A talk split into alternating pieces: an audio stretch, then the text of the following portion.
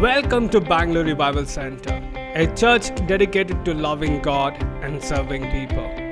Today we have a guest minister, Phillips Dayanathy, ministering from the Word on intentionally raising our standards in our walk with God. We believe this word will be a blessing to you. So, as we begin uh, this morning, I'm going to ask you very difficult questions, not for you to answer. It's not theological questions, don't worry.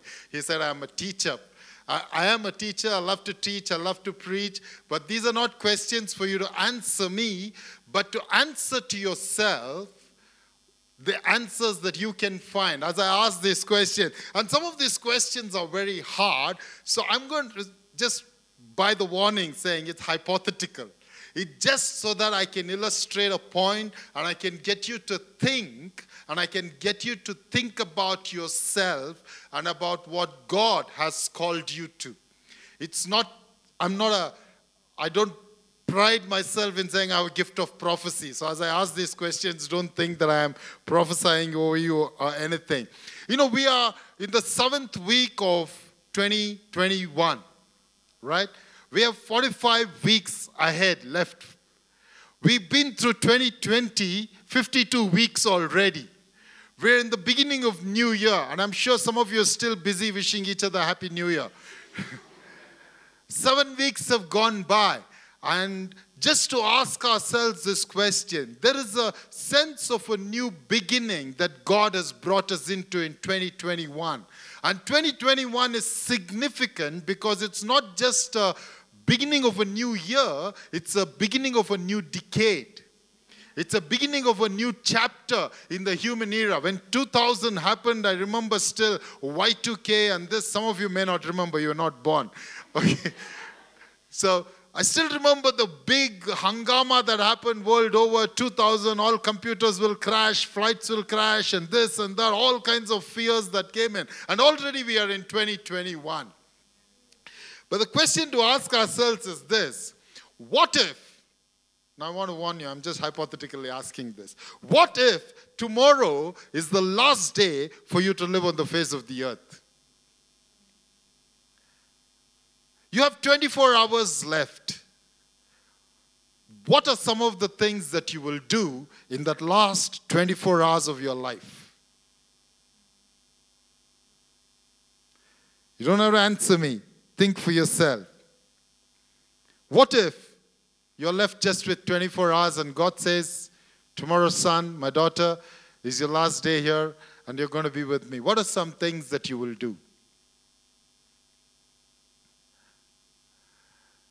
You know, the answer to that question shows the purpose for which you are living what you would like to do in the next 24 hours, if you crunch it down, cutting down everything else, and say, This is what I want to do, that shows the purpose for which we live. Just imagine you passed from here, you're going before God, and you're standing in front of God, and God asks you a question My son, my daughter, tell me three things that you did well in 2020 and in the seven weeks of this year. What were the three significant things? Three things that you really are happy about, proud about. What are those three things?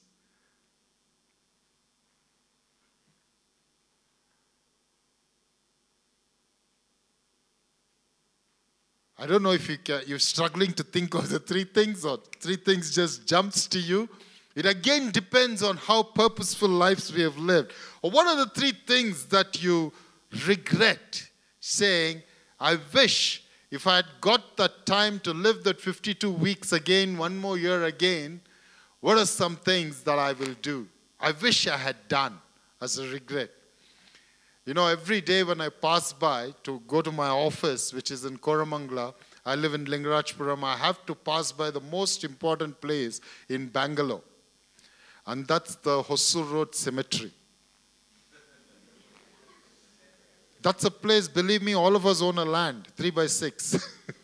Whether you, you own it or not, Pastor Priji will ensure you own it one day. Right?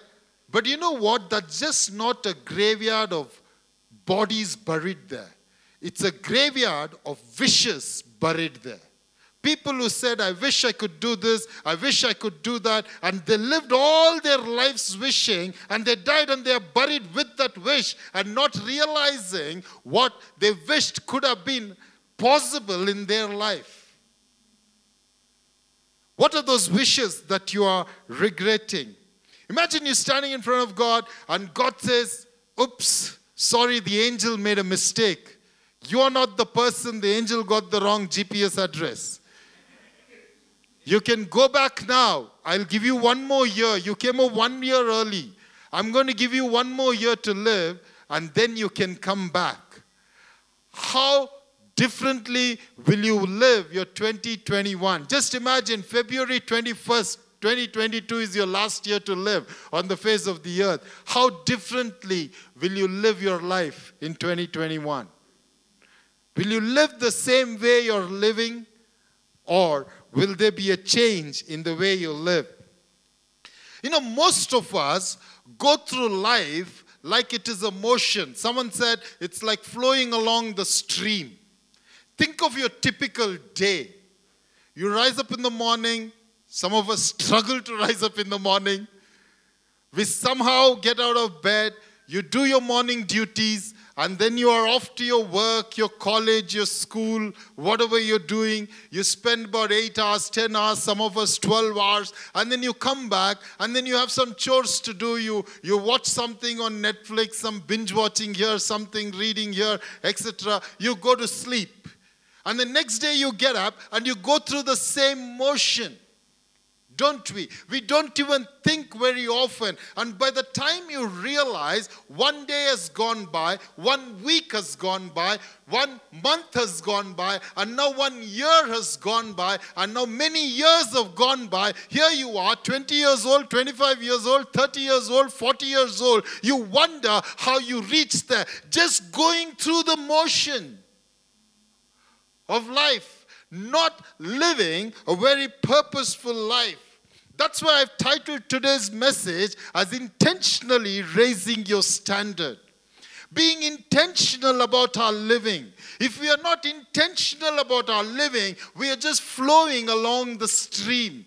Wherever life takes us, we just go along. And that's why we have people at 35, 40 regretting, saying, Oh, I wish I had done things differently. My friends, you have a whole life laid ahead of you. You can either go through the motions of what is happening or you can become intentional and say, I want to live an intentional life for God and I want to raise the standard of my living in an intentional manner. Now, when I say the standard of living, don't get me wrong. I'm not talking about your financial standard of living. I'm talking about beyond that, and you will realize very soon what I'm talking about. Matthew chapter 25 gives a story about a parable of talents. I know many of us know this story by heart. What you would not know is this is the last parable Jesus mentioned, and he talks about it in the context of his second coming. Verse 14 onwards, you read the story where Jesus says, Again, I'm telling you, it's like a kingdom of God is like a man who went off to a faraway country. And you know the story. And to one he gave five bags of silver or talent, and to another two bags, and to another one bag. And he said, he didn't give specific instruction. He just gave it to them and he left on a faraway journey. And he comes back, and that's where we begin. Verse 19. It says, after a long time, their master returned after having given. Now remember, Jesus is giving this parable not in the context of just money. He is talking beyond that. The parable previous to this is about the 10 virgins who needed to be alert, waiting for his return, the king's return. And then he is talking about the master returning. He is talking about Jesus is coming back. And he says, after a long time, the master returned from his trip and called them to give an account of how they had used his money. The servant of whom he had entrusted the five bags of silver came forward with five more and said, Master, you gave me five bags of silver to invest. I have earned five more. And then the master was full of praise. Well done, my good and faithful servant. You have been faithful in handling this little amount, so now I will give you many more responsibilities. Now he's talking about responsibilities, not about money alone. I'll give you many more responsibilities. Let's celebrate together. Verse 22 The servant who had received the two bags of silver came forward and said, Master, you gave me two bags of silver to invest, and I have earned two more. And again, Jesus says in 23, the master said, Well done, my good and faithful servant. You have been faithful in handling this money, amount, small amounts. I will give you many more responsibilities. Let us celebrate together. Then the servant with one bag of silver came and said, Master, I knew you were a harsh man, harvesting crops you didn't plant and gathering crops you didn't cultivate. I was afraid and I, I would lose your money, so I hid it in the earth. Look, here's your money back. But the master replied, This is what Jesus says. The master replied, Can you read that with me? You wicked and lazy servant. If you knew I have harvested crops I didn't plant and gathered crops I didn't cultivate, why didn't you deposit my money in the bank? At least I could have gotten some interest on it. Then he ordered, Take the money from this servant and give it to the one with 10 bags of silver. To those who use well what they are given. Can you repeat that?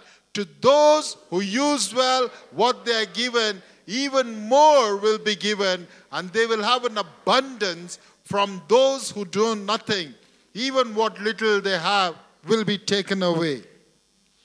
This is an interesting parable, isn't it? In the context of money. But what we are talking about in this parable is beyond money. It's about what God has given to each one of us. It's about the talents that God has placed within us. It's about the time that God has given us. It's about the responsibilities that God has given us. It's about the giftings that God has given us. The question that Jesus is going to ask you when He returns and when He meets you face to face is that what have you done with what I have given you? What has He given you? Some of us, He's given us a family, He's given us a job. He's given us an opportunity to study. He's given us an opportunity to serve. He's given us an opportunity to minister. He's given us opportunities to be a son, to be a daughter, to be a father, to be a mother. He's given us opportunities to be a sibling. He's given us opportunities to be a neighbor. He's given us opportunities to places in corporates where we are able to have a job. Each one of us, God has given us opportunities. But the question to ask yourself is what are you doing with those opportunities that God has given you? We often think about, you know, this one man and we ignore him saying, oh, this five, five talent man and the two talent man, they did well. But I want to focus on that one bag man, the one who got the one talent. You know, many of us can turn out to be like him. We make excuses because we think sometimes we are unsure of what God has given us. Remember, I told you we go through the motions of life. As we go through it, we are always comparing ourselves with others who have talents. Oh, I can't sing like that beautiful sister who sang. I can't play the music with that colored haired man who sang, played the music. I can't, I can't, you know, do things what someone else does. You're always comparing yourself to others and saying, I wish I could be like that person or like this person. You compare your family and say, I wish I could be like that family. Jesus did not ask the man with two bags, Why didn't you have five? Jesus did not ask the man with one bag, Why didn't you have five? Jesus asked each one according to what he had given them. God has given you the talent. God has given you the things that He has given you, the opportunities that He has given you. He is not going to ask you, why can't you teach and preach like Philip or Priji? He is going to ask you, what are you doing with what God has given you?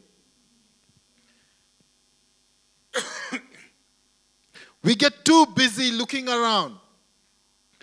We get too busy talking about what we don't have. I think of this guy, the man with one talent. He had all excuses possible, isn't it? I didn't know what to do with this one talent. He compared probably and said, That man got five, that man got two, I got too little. I am not as talented as the other man. Excuse to say, I have very little. And then he kept it. And then he must have said, I have no time.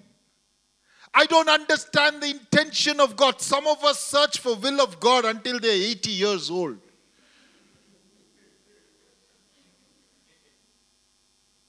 I mean, in Moses' time it was okay, but not now. Not now. We don't live up to 80. If at all you live, thank God for it. We need to find this not not excuses after excuses after excuses why we can't do something, but instead find a reason for what God has given you and how you can develop it and use it and being intentional about it. And my friends, when, when Pastor Priji told me to preach here, he said, Our church is a young church. That's why I dressed up in jeans and this colorful shirt.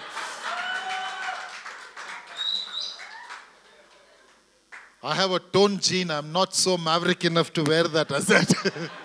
maybe the next time, if I rub shoulders more with you guys, that can happen, maybe. You know, why am I saying this? It doesn't matter how young you are or how old you are. Samuel learned to hear God when he was a child, when he was so young. Joseph got the purpose of his life when he was a teenager. Saul found the purpose of his life, the King Saul I'm talking about, found the purpose of his life when he was in his 30s. Moses got the call of God when he was in 80s. So it doesn't matter what stage of life we are in. Each of us can find that purpose. Don't wait for that auspicious day. It's not going to come. Years are going to pass by you, whisk past you, and you will be left old one day and you'll be wondering, what in the world did I do? All you're doing is losing years and not adding value to those years that God has given us. And if we need to do that, we got to be intentional in raising the standard of our living intentional in standing and saying, you know, I want to do whatever I do in the best manner of way. You know, we did the Lead Like Jesus seminar here. I remember the first time I attended, there was a question that was asked, and that rattled me a little. Rattled me thoroughly, particularly with regard to my work. I thought I was doing very well until that question was asked. And the question was, how would Jesus do your job differently? I couldn't imagine that question because I thought I'm better than the others around me. I'm quite okay. My integrity is better than the others. I don't while away my time. I'm okay. I'm doing this, etc., etc. You know, I felt good about myself until that question came How would Jesus do my work differently? My friends, I want to ask you the same question. If Jesus were, you, were in your place, how would he do your job differently? Maybe as a mother, as a father, as a corporate worker, as a worker in a factory, as a student, as a homemaker, whatever God has called you to do, how will Jesus do the job differently? Think about it. And then ask yourself a question Am I living like Jesus or am I going through the motions of life? It's, it's a tough question to face. If it doesn't rattle you, we haven't fulfilled the purpose of coming and hearing the word of God. It needs to rattle us to say, I want to be intentional, Lord, in the way I want to do things. I read a story about Alfred Nobel. You know, he was born in 1833. He's a scientist, he's a physicist, and I mean, he's a chemist, engineer, inventor. He has many, I think, 300 plus inventions to his name. And above all the inventions that he had, he is known for the ballistic missiles. you know, which are the precursor to the bombs that we have now.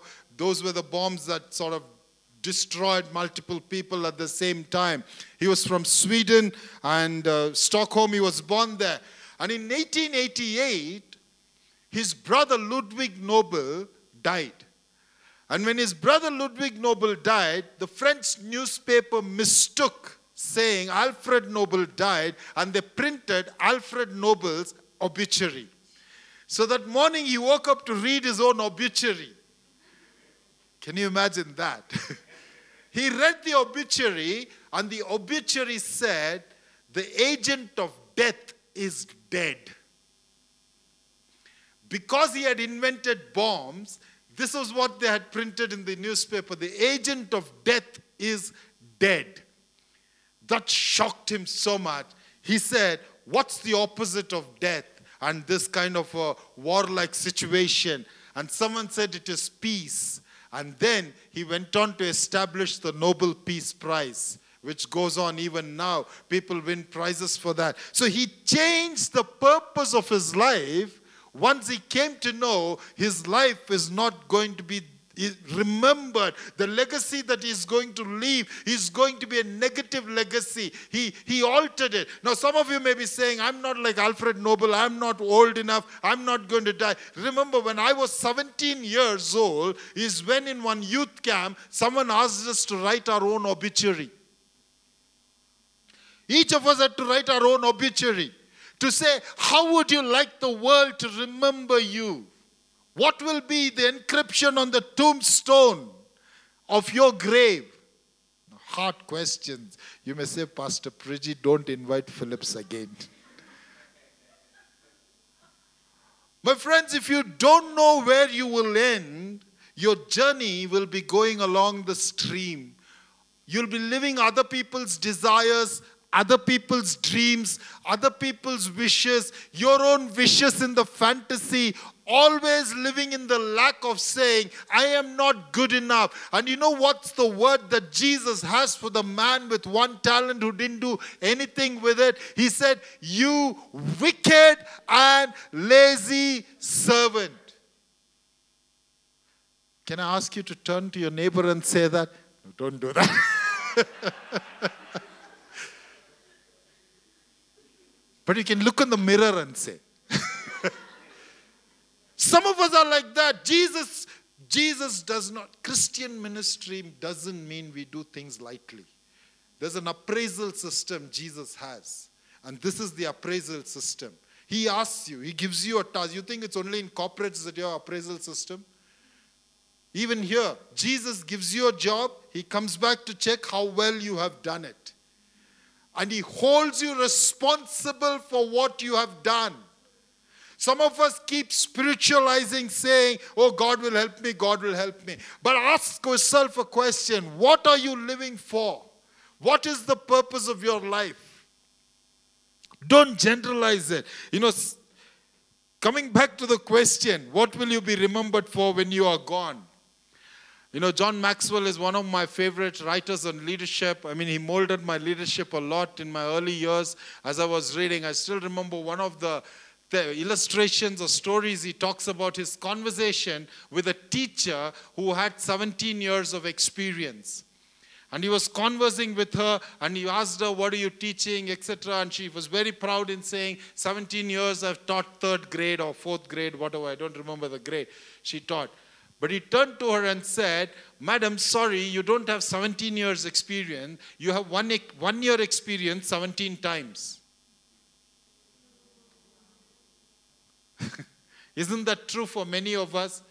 We remain where we are, not growing. The same experience year after year. 2020 went, 2021 will go, 2022 will go, 2023 will go, and we will remain where we are. Just repeating the same thing again and again. But the question is are you willing to improve upon what God has given you? He's given you two talents. Are you multiplying that? He's given you three talents. Are you get a bet, getting better at what God has given you? How does Jesus handle what God gives him?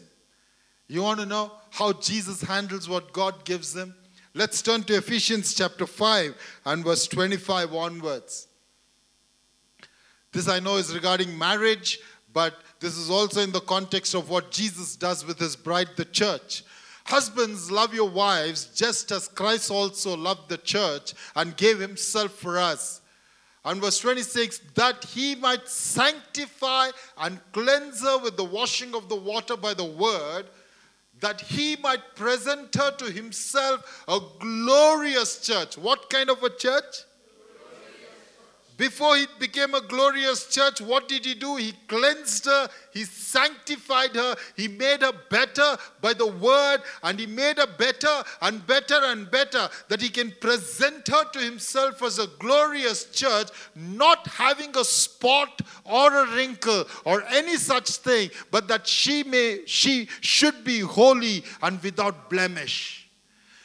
God gave Jesus the church. The church was wrinkled up, blemished, without any kind of beauty. I wonder how Jesus can love us sometimes when he calls us his bride. But what does Jesus do? Jesus doesn't go and tell God, This bride that you gave me is no good. But rather, he takes the bride that God gave him, he cleanses her, he washes her, he removes the wrinkles, he removes the blemish, he makes her better and better and better from glory to glory, strength to strength, so that he can present her to himself as a glorious body, as a glorious bride for himself. Jesus does that with us. The question is, what are you doing with the talents that God has given you? Are you making it better and better and better on a regular basis, or have you stagnated in your life? Think about it. In your work, are you getting better on a daily basis? You know, I call my team and I tell them something very often. I ask them, if you were to prepare your CV this month, what are two things you will add newly in the CV of what you did last month? Most often, even after one year, people don't have anything new to add in their CVs. And I tell them, sorry, you stagnated. Same principle applies. You're a minister, you're a worship leader. You know, when I was when I was maybe 18 or 19 years old, that was several eons ago, I learned guitar, or at least I should say, I attempted to learn guitar. I learned three chords and with those three chords, I learned three songs. Even now, if you watch me play, you think I'm a guitarist. But after the three chords, nothing new was learned. Even now, after 20, 25 years, only those three chords, only those three songs. You're laughing at it. Think of it. Many of us as Christians are like that. You ask them to share a testimony, it was a testimony which is 10 years old, pickled up. You ask them for share testimony of God's provision, it was when they came to know the Lord many years ago. What about on a daily basis, experiencing God, enhancing our relationship so that we don't we don't just pull out those testimonies, testimonies out of freezers, but we pull out those testimonies out of our daily living on what's happening today and not on that glorious day when God chose us and picked us up. My friends, how do we get better? Now, now I know very often you hear preachers will challenge you of where you need to be and don't tell you how to go about doing it. Right? So I want to give you some practical tips on how you can get better. And listen to me, all of you are young. You have a good life. I'm not saying you only have 365 days to live. You have longer to live, but live as if tomorrow is your last day. And how do we do that? Number one, we look at define the purpose of your life. Define your purpose. What are you living for? Write down your mission statement. In Lead Like Jesus, we made everyone write down your own vision statement. If you haven't done it, if you haven't looked back into that book after you wrote it down, please go back and look at it. Write it down somewhere and put it. Because once you define your purpose, you not only know what to do, you also know what not to do. If Christianity needs to learn something today, it's learn what not to do. We run at every woman fancy, every evangelist, every TV person who does something new. We want to do the same. Define your purpose and learn to do what God has called you to do. What are you living for?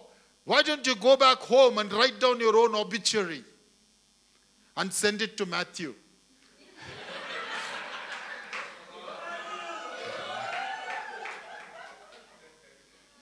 Just kidding. You can keep it yourself.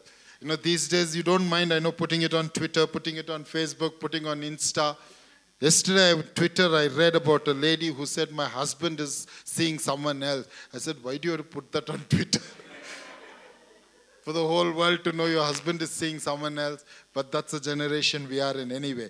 So, coming back, you'll receive a lot of obituaries, okay? You can start an undertaker's business next. Ask yourself a question What am I living for? What is the purpose of your life? Even if you're a student, write down what is the purpose of your life. If you do that, you will be able to guide your life accordingly. And uh, you, whether it's, you know, for some of us, for all of us, the purpose need not be that you're to be a full time minister.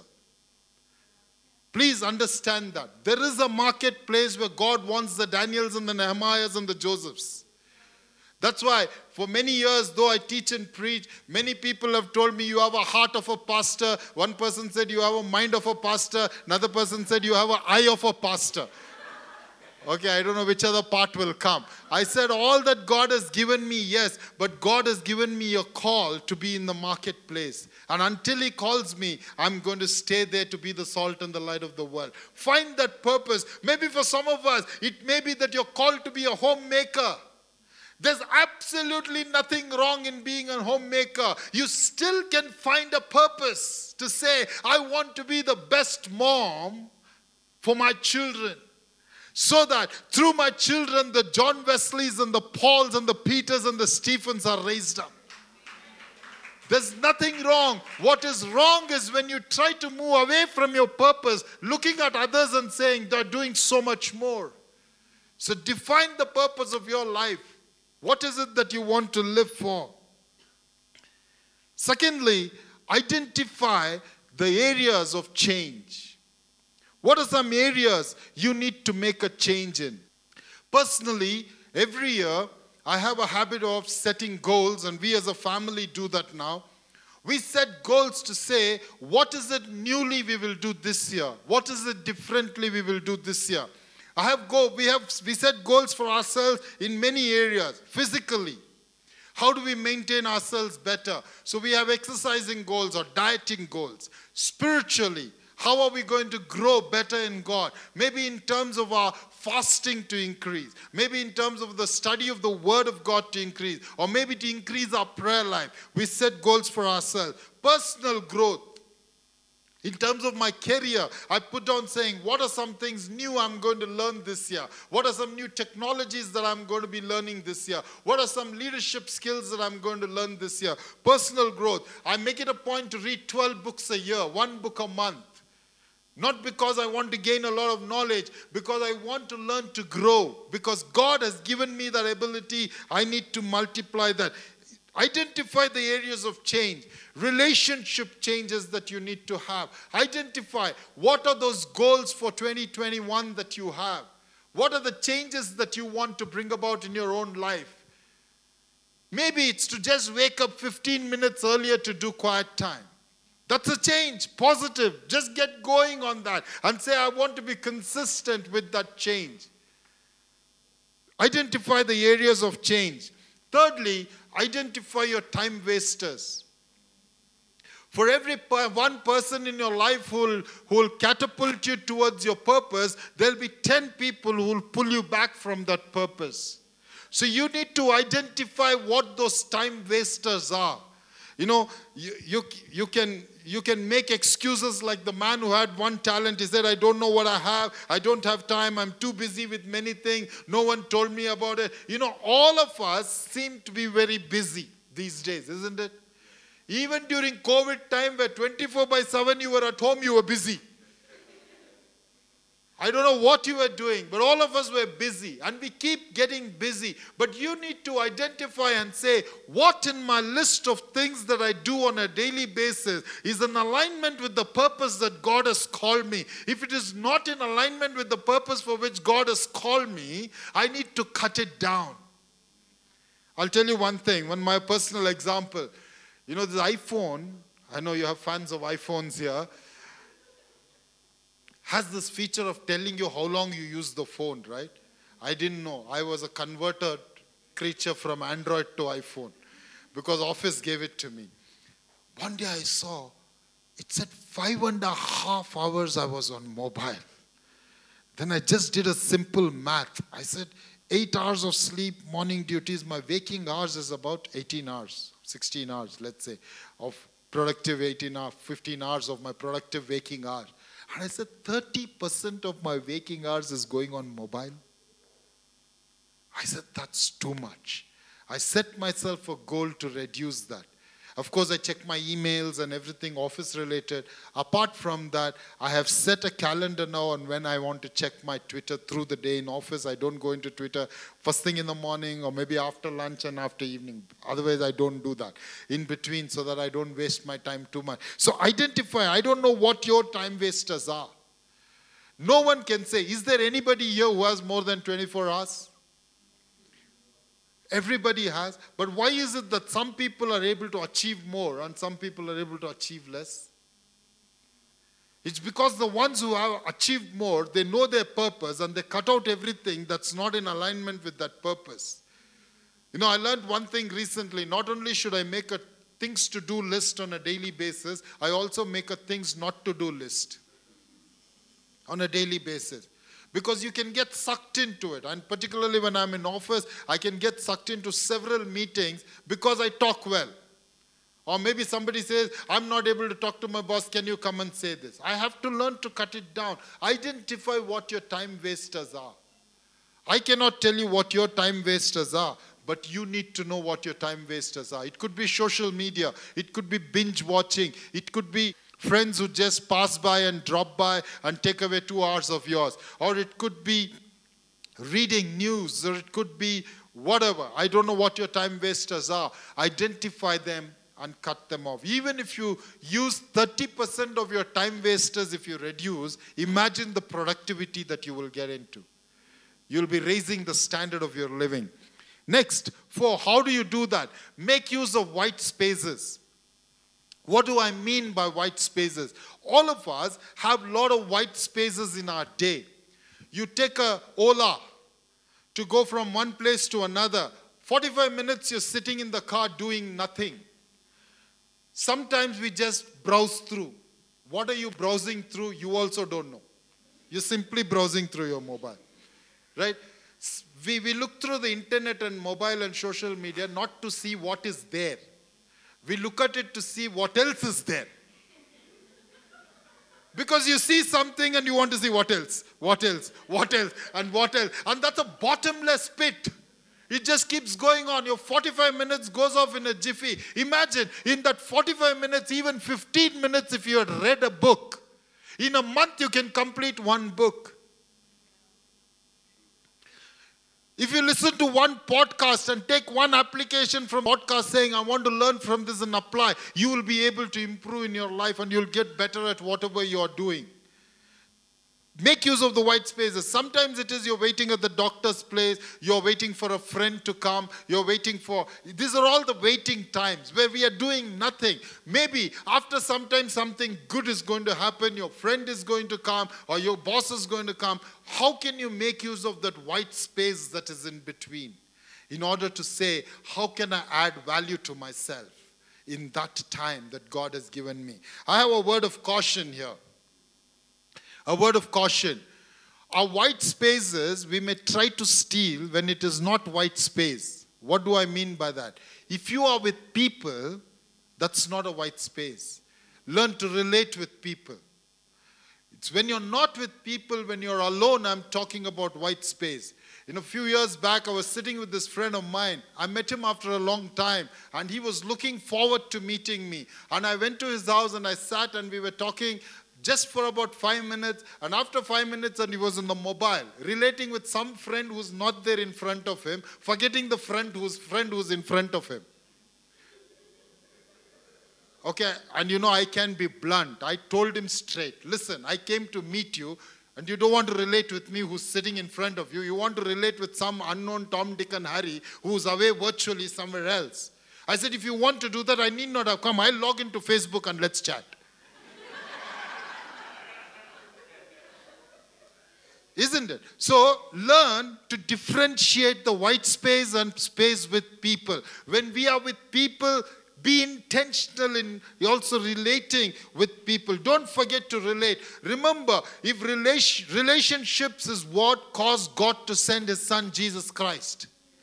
If there's no relationships, Jesus wouldn't have come to restore the lost relationship. They are very, very important. Don't think they are white spaces. Relationships are not white spaces. Okay? Number five, refine your relationships. What do I mean by refine your relationship? There are people in your life who add value to you, and there are people in your life who suck value out of you. You need to know who those people are. There are some people who are negative. I'm not prophesying, they will remain negative till Jesus comes. You can't change them. All you can do is get away from those negative people.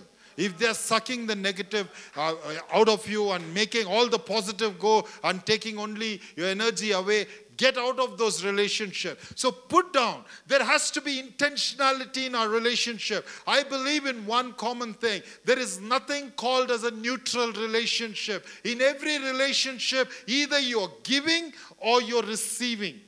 If giving and receiving is not happening, it's a time waster. So try to refine your relationship. Don't just keep relationships for the sake of it. For the sake of it. It's of no use. Learn to cut down your relationship.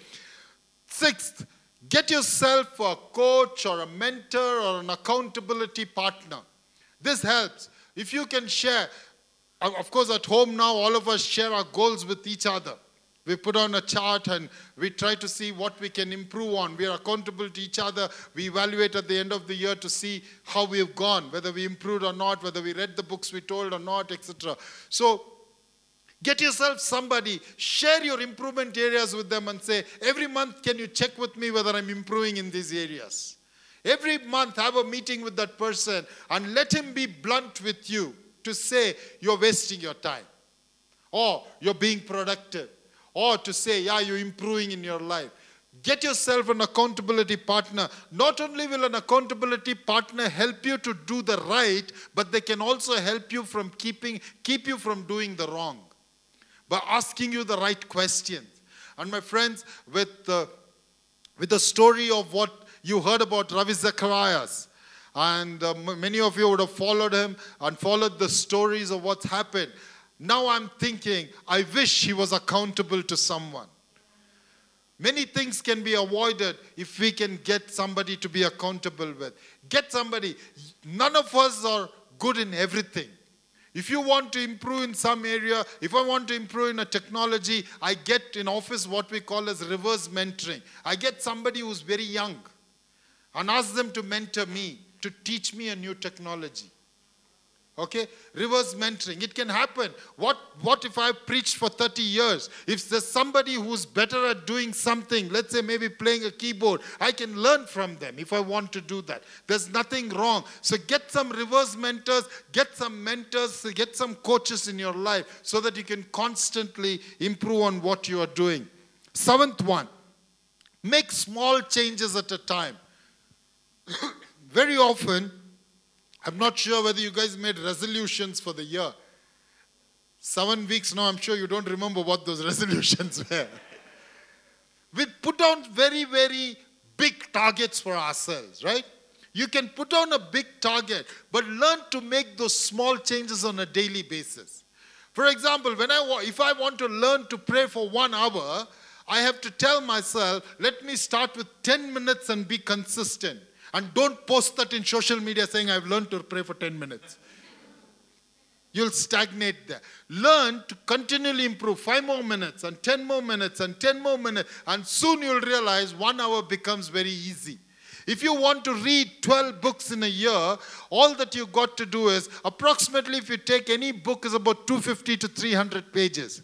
If you read 10 pages a day, and 10 pages takes less than 10 minutes, that means if you spend 10 minutes a day, you can finish one book a month and 12 books a year. If you want to read through the Bible, if you read one chapter in the Old Testament, one chapter in the New Testament, you'll be able to cover the whole Bible in one year. So break it down and make those small changes. Don't try to eat the whole elephant together. You got to cut it down and say in bits and pieces, how am I going to consume it? Okay? Finally, I would say take pit stops. What do I mean by pit stop? You got to take time to think about am I making progress, yes or no? And be truthful with yourself. It can be every month, it can be every day, it can be every week. Okay, at the end of the day, when I'm driving back uh, from office, that's why I sometimes don't like work from home because it gets so sucked in. I, I miss my driving times because those was me times, right? So when I'm driving back, I ask myself this question What are two things I did to contribute to the company today? And sometimes, believe me, it's hard to think. So that's a pit stop for me when I'm driving back. Okay? So ask yourself that question. You can take a time, day off in a quarter or day off in a month to think about it, but ask yourself on a regular basis Am I making progress? And that'll help you. Now, I don't want to undermine the fact that many of us will have challenges. It's not as easy as I have put it down to intentionally keep raising your standard. Unexpected sickness can come in the way, unexpected job loss can come in the way, unexpected crisis in the family can come in the way. Several things can happen, but in all these challenges, as long as you're intentional, you may not make 30% progress, you'll at least make 5 to 10% progress. But if you lack the intentionality, that very crisis will suck you in and you will lose whatever zero you were in. You will go back to negative. So, learning to be intentional. Why do we need to do our best? Let's read Colossians chapter 3, verse 22 and 23. Bond servants obey in all things. This is what Paul is writing to bond servants. Those mean slaves who were there. Bond servants, obey in all things your masters according to the flesh, not with eye service. That means not doing things only when people are seeing and then not doing when people are not seeing. As men pleases, but in sincerity of heart, fearing God. I like verse 23. Whatever you do, can we all read that together? Whatever you do, do it heartily as to the Lord and not to man. Whatever. You know, the word whatever in Greek means whatever. In Hebrew, it means whatever. Whatever means what? That's why Paul had to specify whether you eat or drink, do it for the glory of God. Some of us, do we eat for the glory of God? Sorry. this should help your weight loss program. Whatever. Whatever we do, wherever God has placed you, if it's in your corporate world, can I do my work for the glory of God? Very much yes, because if I believe God has placed me there, I'm the Daniel there to bring glory to God. Can I eat for the glory of God? Very much yes, because my body is the temple of God and I jolly well take care of it. And if I take care of my body, that's part of my worship to God. Can I study for the glory of God? Very much yes, because God has placed you in that school or college or university and He's given you the intellect as a talent and you're multiplying that. As you multiply that talent, God says, This brings glory to me. My friends, whatever we do, whether it's at home, whether it's in our office, whether it's in our neighborhood, some of us have a, have a wrong notion to say, only when I do things in church it brings glory to God. It's a wrong notion. You read the Bible, there are more secular people's story than full time ministers in reality. Because we are called to be the salt of the earth, not salt of the church.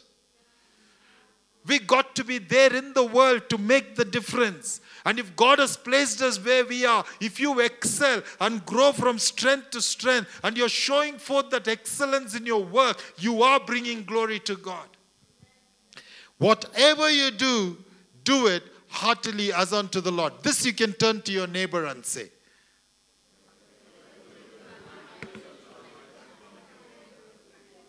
You know, there's a there's a story I read about uh, in a book written by, let me get this guy's name, Sam Parker and Mac Anderson.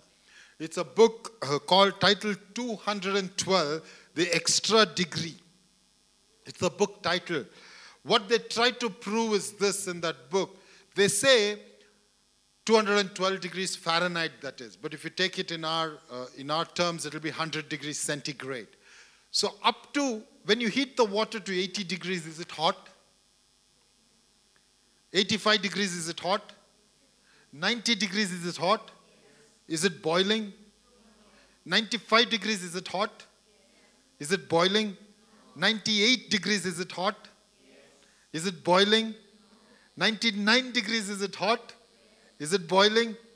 100 degrees, is it hot? Is it boiling? That one degree makes the difference between just being hot to a boiling water. And that boiling water can steer a ship through a steam engine. That one degree difference.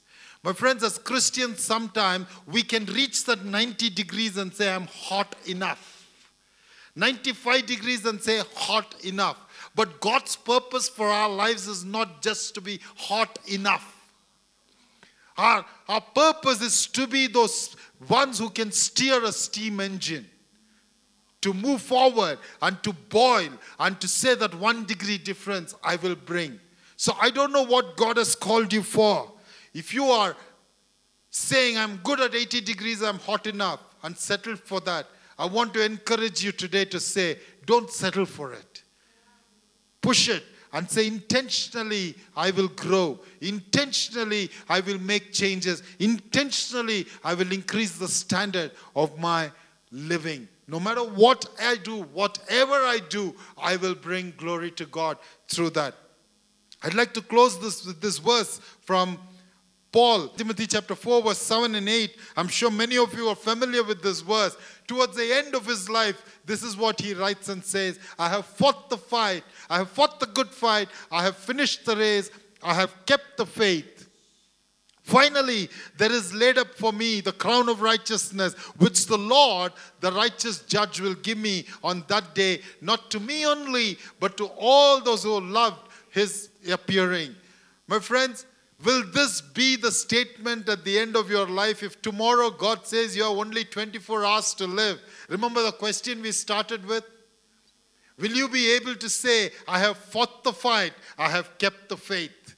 If God says you have only one year to live from now, will you be able to say, I'm fighting the fight and I will keep the faith? And I will grow intentionally to get better and better and better so that I can reflect God's glory through my life. Amen.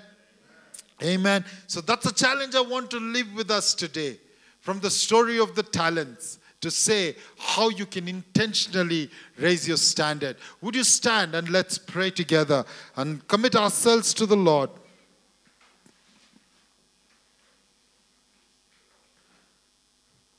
Would you just close your eyes? Don't think of the person next to you. Don't think of the person who's back home. Just there's a time between you and the Lord. Don't even think about what I'm whatever I've said. Now just a time between you and the Lord. Allow the Holy Spirit to minister to you.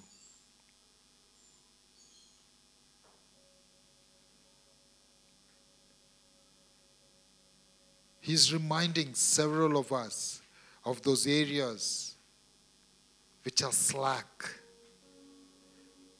which are mediocre. Holy Spirit is reminding you of times when you compared yourself with others' talents and said you don't have enough. Would you repent and say, Lord, I'm sorry. Forgive me for comparing myself with others.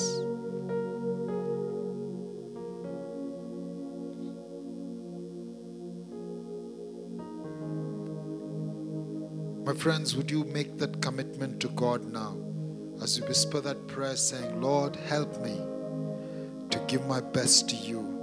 Help me to raise the standard of my living.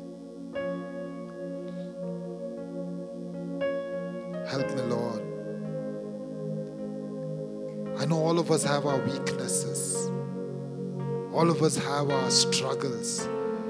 Would you commit those weaknesses and struggles to God now?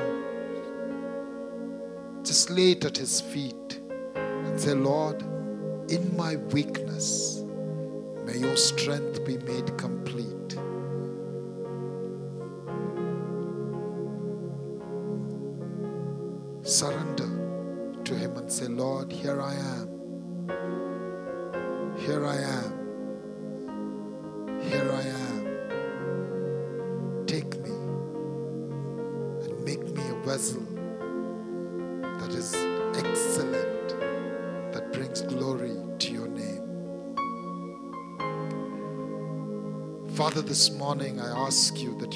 Forgive us, Lord, for times when we've compared ourselves with others and felt we are not good enough.